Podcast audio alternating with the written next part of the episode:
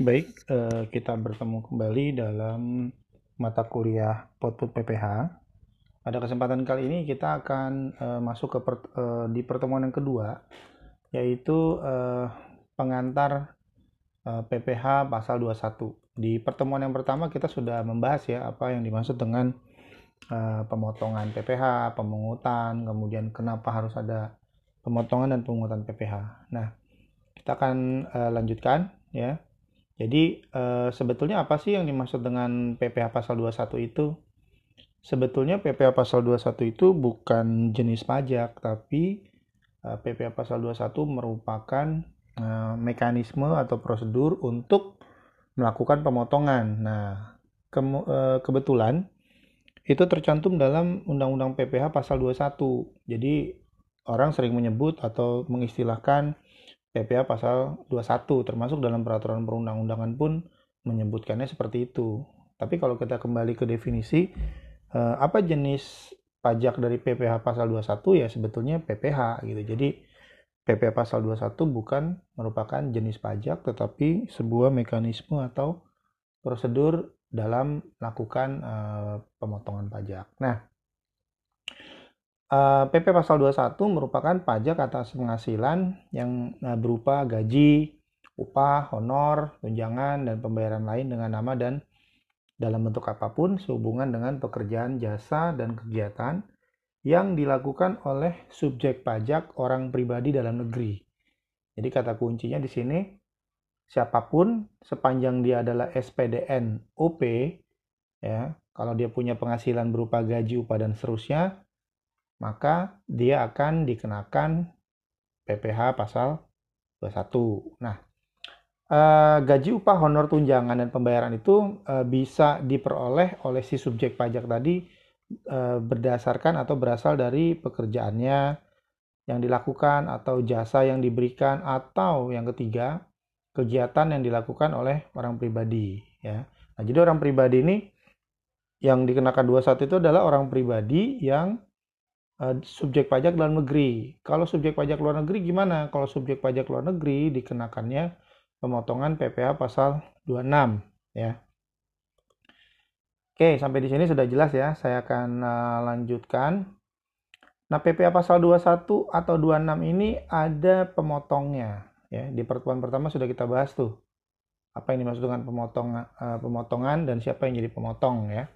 Nah, di, untuk pasal 21 dan 26 ini yang menjadi uh, pemotong adalah atau pemotong PPh pasal 21 atau 26 adalah pemberi kerja atau employer ya.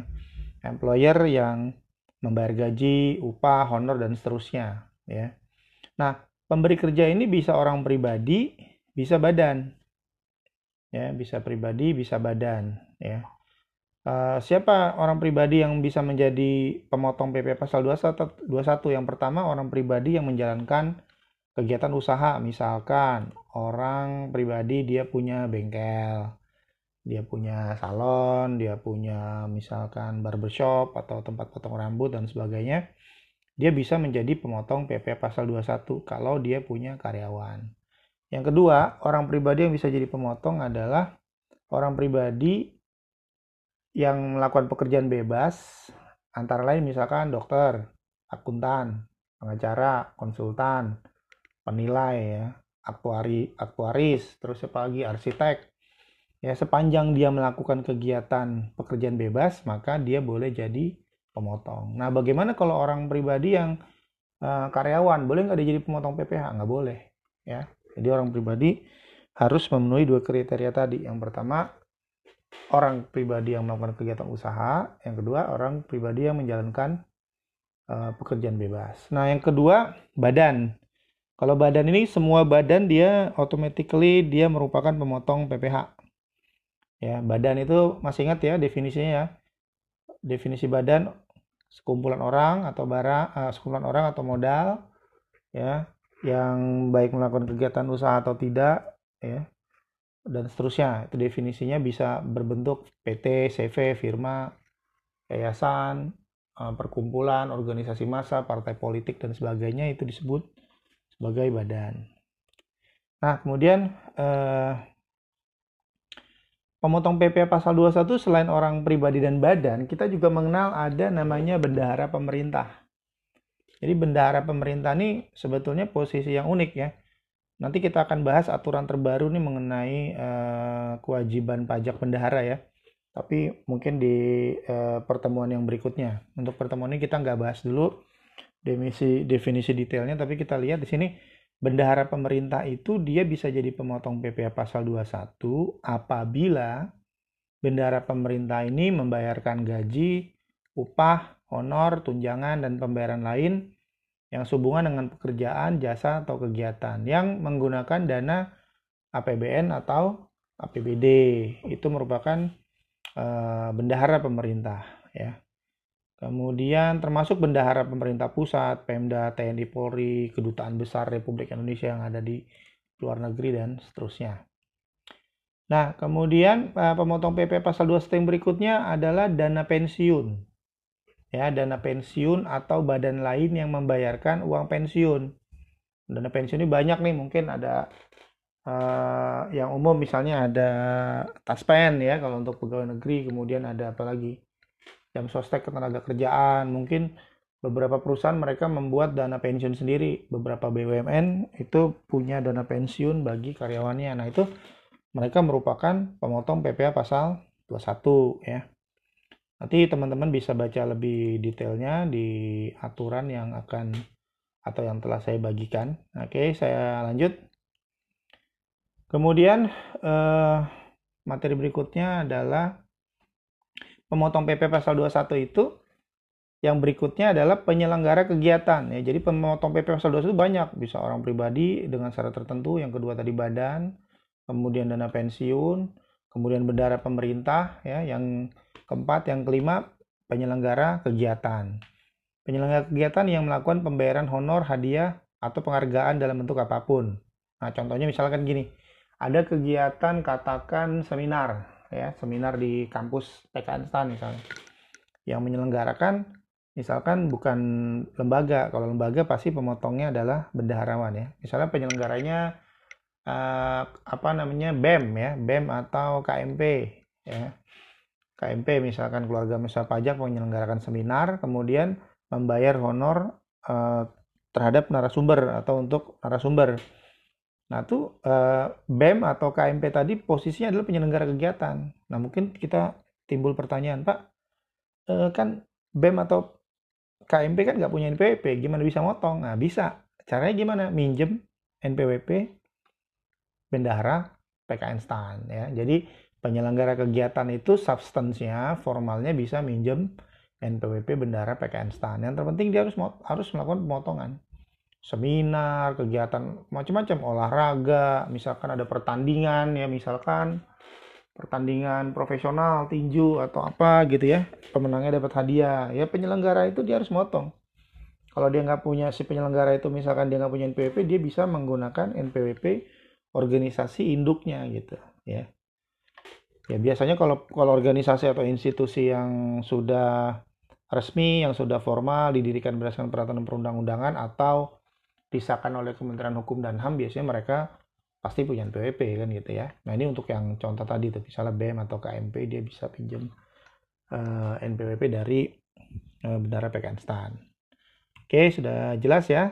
Saya lanjutkan. Nah uh, kemudian uh, siapa pihak-pihak yang bukan pemotong PP pasal 21 ya. Di bagian pertama tadi kita bahas siapa itu pemotong PP pasal 21.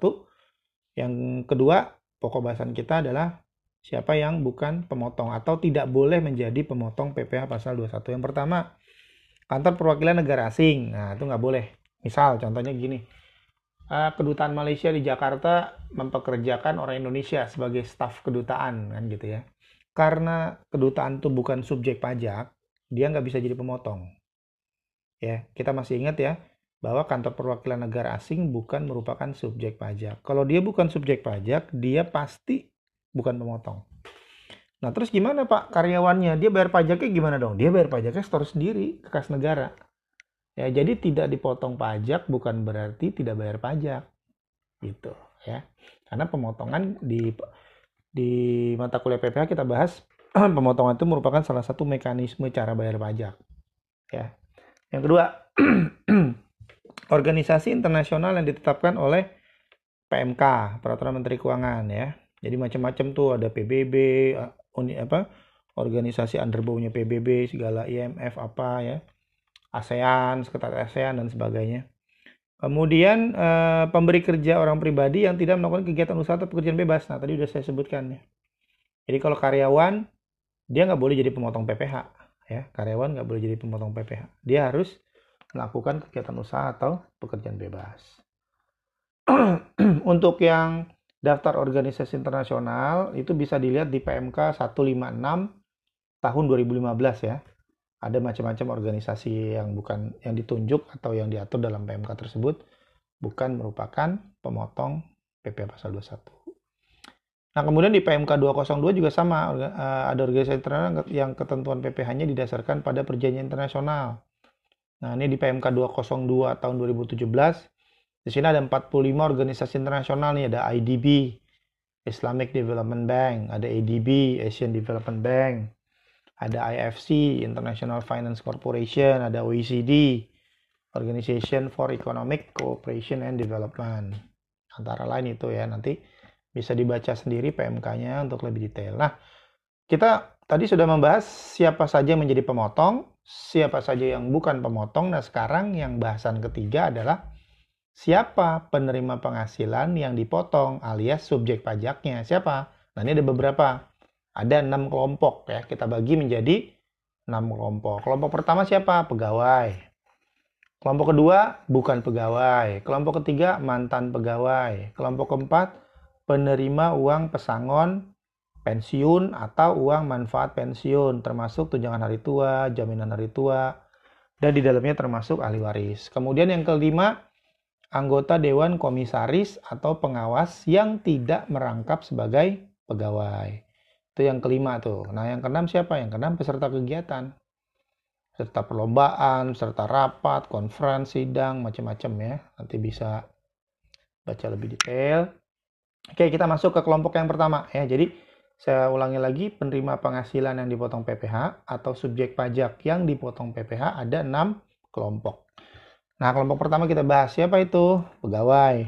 Siapa itu pegawai? Pegawai itu adalah orang pribadi yang bekerja pada pemberi kerja berdasarkan perjanjian atau kesepakatan atau kesepakatan kerja untuk melaksanakan suatu pekerjaan dalam jabatan. Imbalannya itu berdasarkan periode. Ya, periode tertentu atau ketentuan lain itu pegawai. Nah, kemudian pegawai menurut eh, peraturan Dirjen Pajak nomor 16 tahun 2016 itu dibagi menjadi beberapa kelompok. Ada istilah pegawai tetap, ada pegawai tidak tetap ya siapa itu pegawai tetap kalau pegawai tetap dia menerima atau memperoleh penghasilan dalam jumlah tertentu secara teratur ya misalnya kalau di perusahaan staf administrasi ya itu pegawai tetap tuh ya staf staf jurusan di kampus ya itu pegawai tetap jadi mau pas mau mahasiswa libur kuliah mahasiswa masuk mahasiswa ujian ya pegawai tadi tetap memperoleh penghasilan yang sama atau istilahnya penghasilannya teratur. Nah, kalau pegawai tidak, tidak tetap itu siapa? Pegawai tidak tetap itu adalah di mereka yang hanya menerima penghasilan kalau bekerja. Ya, kalau di perusahaan atau pabrik itu misalnya operator penjahit. Nah, operator yang menjahit pakaian misalnya. Itu mereka pegawai disebut pegawai tidak tetap atau tenaga kerja lepas. Kenapa? Karena mereka bekerja berdasarkan jumlah unit atau produk yang dihasilkan. Kalau mereka hari itu ngejahit 100, honornya sekian. Kalau nggak ngejahit sama sekali ya nggak dibayar. Itu pegawai tidak tetap. Ya. Uh, kemudian yang kelompok yang kedua bukan pegawai. Jadi kelompok pertama pegawai, kelompok kedua bukan pegawai. Siapa bukan pegawai? Atau apa itu yang dimaksudkan bukan pegawai? Bukan pegawai adalah selain pegawai tetap dan pegawai tidak tetap yang memperoleh penghasilan dengan nama dan dalam bentuk apa pun sebagai imbalan jasa yang dilakukan berdasarkan perintah atau pemberi penghasilan. Ya, yang dilakukan berdasarkan perintah atau permintaan dari pemberi penghasilan. Misalnya apa? Misalnya tenaga ahli yang melakukan pekerjaan bebas ya. Ada pengacara, akuntan, arsitek, dokter. Dokter ini kalau dia arsitek, dokter, konsultan, notaris, penilai dan aktuaris ya. kalau dia buka praktek sendiri itu bukan pegawai tapi kalau dia jadi karyawan di sebuah perusahaan misalnya akuntan dia jadi pegawai pegawai di kantor akuntan publik yang akuntan ini bukan bukan pekerjaan bebas dia pegawai namanya kecuali dia bikin kantor akuntan sendiri nah itu dia namanya bukan pegawai ya. Tenaga ahli yang melakukan pekerjaan bebas ya. Konsultan notaris dan seterusnya juga sama. Kemudian yang bukan pegawai siapa lagi? Di sini ada pemain musik, pembawa acara, olahragawan, seniman, ya, pengajar, pelatih penceramah. Dengan catatan mereka bukan di kontrak kerjanya bukan pegawai. Contoh kayak misalkan uh, kayak misalnya uh, host acara misalnya ya si apa Sule misalnya sama Andre itu dia di acara ini talk show sebagai apa pegawai atau bukan pegawai. Nah sebelum kita lihat mereka bukan pegawai atau bukan pegawai, kita perlu melihat dulu kontrak kerjanya. Ya, kontrak kerjanya untuk berapa lama? Ya kan? Kalau kontrak kerja berapa lama dan dia dibayar berdasarkan apa? Berdasarkan setiap dia tampil di TV, berapa menit atau berapa episode. Kalau dia dibayarnya berdasarkan itu, berarti dia bukan pegawai. Tapi kalau dia pokoknya kerja nggak kerja, syuting nggak syuting, tetap digaji, nah berarti dia pegawai. Ya, jadi cara membedakannya antara pegawai dan bukan pegawai seperti itu. Nah, Kemudian ada pengarang, peneliti, dan seterusnya. Nanti bisa dibaca sendiri di handout yang sudah saya kirimkan karena banyak sekali ya. Kemudian kelompok yang berikutnya, yang keberapa tadi itu? Kedua, ketiga ya, peserta kegiatan. Peserta kegiatan itu siapa? Misalnya tadi peserta perlombaan, ya olahraga, seni, peserta rapat, dan seterusnya. Kemudian kelompok yang keempat, eh, penerima pensiun ya ada orang pribadi atau ahli warisnya, penerima imbalan atau pekerjaan yang dilakukan di masa lalu, kemudian termasuk penerimaan tunjangan hari tua atau jaminan hari tua. Nah, eh, kelompok-kelompok yang lain tadi 5 dan 6 sudah dibahas sebelum 4 tadi ya, mohon maaf tadi saya terlupa, bahasnya agak loncat. Nah, sekarang nah, kelompok yang bukan merupakan penerima penghasilan. Jadi, kan tadi kita pokok bahasan kita yang pertama adalah siapa itu pemotong, siapa itu yang bukan pemotong, siapa subjek pajak, ya yang ketiga, yang keempat, siapa yang bukan subjek pajak. Misalnya pejabat perwakilan diplomatik atau konsulat itu dia bukan merupakan subjek pajak.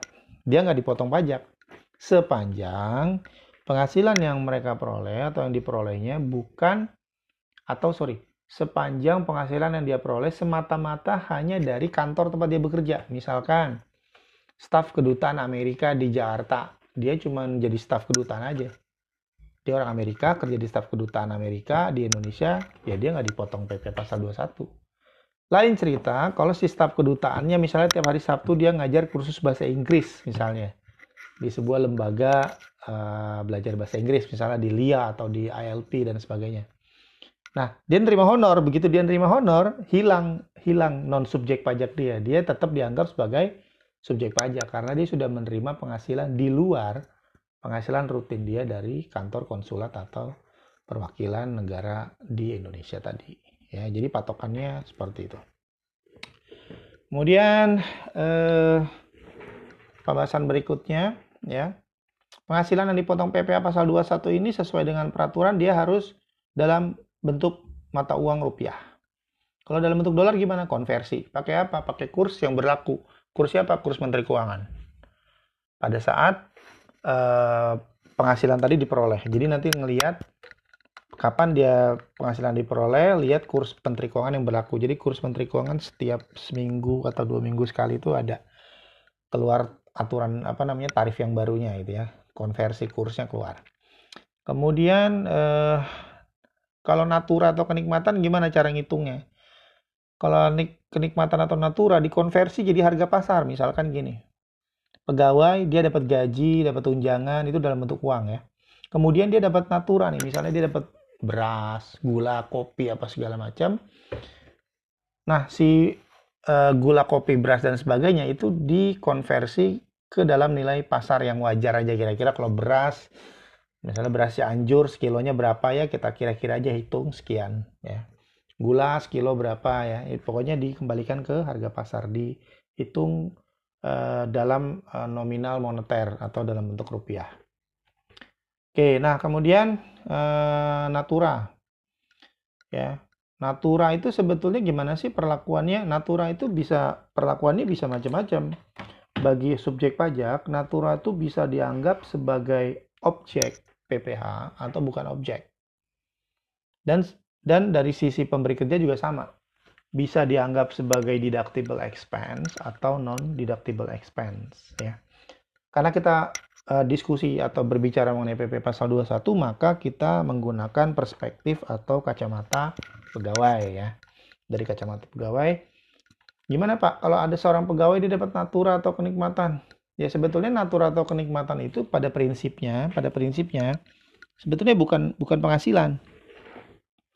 Pada prinsipnya ya. Kalau di hands out nanti teman-teman bisa lihat yang saya sudah kirimkan di slide keberapa nih? Slide 32 ya, nanti bisa dibaca. Slide-nya di situ ada skemanya ya. Misalnya, apakah pemberi apakah pemberi kerja, pemberi natura itu adalah pemerintah? Ya, misalkan. Kalau misalnya pemberi naturanya adalah pemerintah, maka natura itu bukan objek PPH bagi yang menerima. Nah, misalkan nanti kalian lulus jadi PNS, dapat uang beras, apa segala macam itu uh, bukan merupakan objek ya. Uh, kalau dulu sempat masih sempat uh, dapat beras tuh ya, ada beras, lauk pauk segala macam dalam bentuk fisik barang berasnya gitu. Kemudian kalau pemberi naturanya bukan pemerintah, ya, maka di sini pilihannya adalah ada pertanyaan selanjutnya nih, apakah pemberi natura kenikmatan adalah subjek pajak? Kalau dia subjek pajak, eh kalau dia bukan subjek pajak, maka natura tersebut merupakan objek PPH. Contohnya gimana Pak? Contohnya tadi, saya misalnya bekerja di kantor kedutaan Malaysia yang ada di Jakarta. Selain dapat gaji, saya dapat uang, uh, saya dapat sembako lah gitu ya sembako itu kan natura kan. Karena kedutaan Malaysia bukan subjek pajak, maka sembako yang saya terima itu merupakan objek PPH. Cara ngitungnya gimana? Dikembalikan ke nilai pasar tadi. Hitung sembakonya berapa rupiah. Saya hitung sendiri, saya store sendiri ke bank. Kenapa kenapa nggak dipotong oleh kedutaan? Kan tadi udah kita bahas. Kedutaan bukan merupakan subjek pajak, maka dia nggak mungkin jadi pemotong pajak. Oke, saya lanjutin. Apakah pemberi kenikmatan atau natura itu adalah subjek pajak? Ya, misalkan dia adalah uh, subjek pajak. Kalau dia subjek pajak, pertanyaan berikutnya, apakah pemberi natura atau kenikmatan itu dikenakan PPh final atau menggunakan penghitungan khusus? Kalau dia dikenakan PPh final, eh kalau dia tidak dikenakan PPh final, maka natura tadi ya natura atau kenikmatan bukan objek PPh bagi yang menerima. Tapi kalau dia merupakan uh, pemberi kerjanya nih dikenakan PPh final, maka dia merupakan objek PPh. Contohnya gimana? Contohnya gini. Saya bekerja, saya bekerja di perusahaan konstruksi. Oke.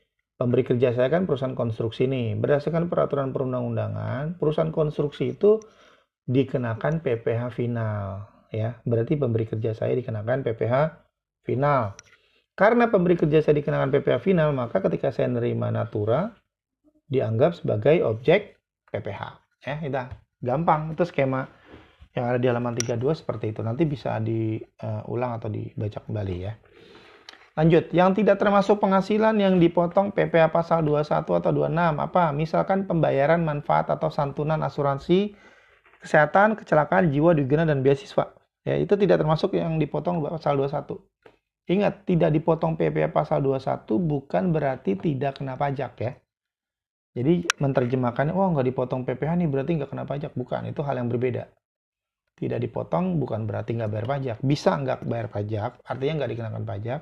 Tapi bisa juga bayar pajak tapi di uh, periode yang berbeda sebelumnya. Nah, ini saya jelasin. Misalkan uh, Anda mendapatkan, ada seorang karyawan, dia mendapat uh, ada seorang karyawan ketika dia bekerja dia mengalami kecelakaan misalnya.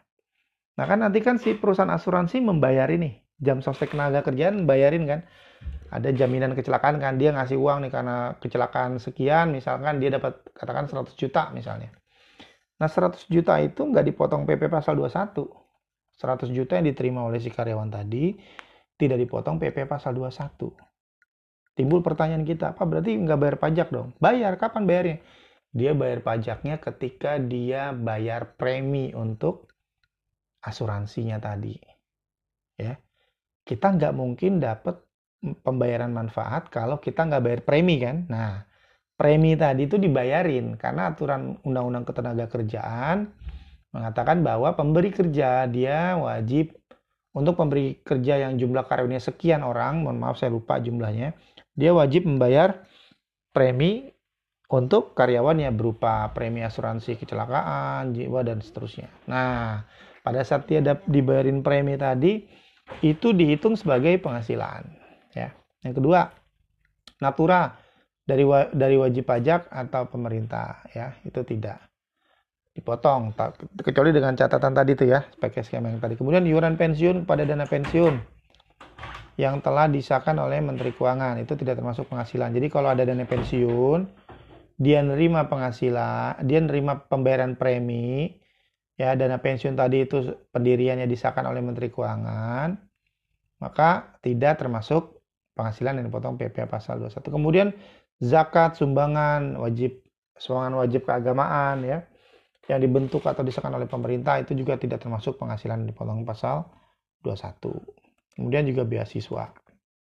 Ya, beasiswa yang diatur dalam PMK eh, 154 ya. Ada di Undang-Undang pasal 4 ayat 3 Undang-Undang PPH. Penjelasannya ada di PMK 154 tahun 2009 ya. Oke, saya pikir eh, materi berikutnya sedikit lagi ya. Kita akan lanjutkan. Apa itu kewajiban pemotong pajak? Kewajiban pemotong pajak dia harus mendaftarkan diri untuk punya NPWP. Selain punya NPWP, dia mendaftarkan diri ke KPP bahwa dia adalah pemotong. Kemudian wajib menghitung, memotong, menyetorkan dan melaporkan pasal 21 atau pasal 26 yang terutang setiap bulan ya. Kemudian yang sudah dipotong dari si karyawan atau dari si subjek pajak wajib di-store ke kantor pos. Ya, paling lambat tanggal paling lama tanggal uh, eh, 10 hari ya, maaf paling lama 10 hari setelah masa pajak berakhir. Kemudian wajib lapor ya. Jadi eh, selain dia menyetorkan pajak yang sudah dipotong, dia juga harus lapor SPT masa kecuali nihil ya, kecuali tidak ada tidak ada pemotongan pada bulan itu maka dia nggak lapor. Paling lama 20 hari setelah masa pajak berakhir. Jadi kalau untuk masa pajak Januari maka setornya paling lama tanggal 10 Februari kemudian lapor SPT-nya tanggal 20 Februari paling lama ya. Kemudian wajib membuat catatan atau kertas kerja perhitungan PP pasal 21 atau 26 untuk setiap masa pajak ya. Kemudian wajib menyimpan catatan atau kertas kerja sesuai ketentuan. Dan ini yang terakhir nih yang penting wajib membuat bukti potong ya dan memberikannya kepada penerima penghasilan atau kepada si subjek pajak. Oke, untuk pertemuan dua saya pikir uh, kita cukupkan. Kita akan ketemu lagi di materi uh, berikutnya. Terima kasih. Assalamualaikum warahmatullahi wabarakatuh.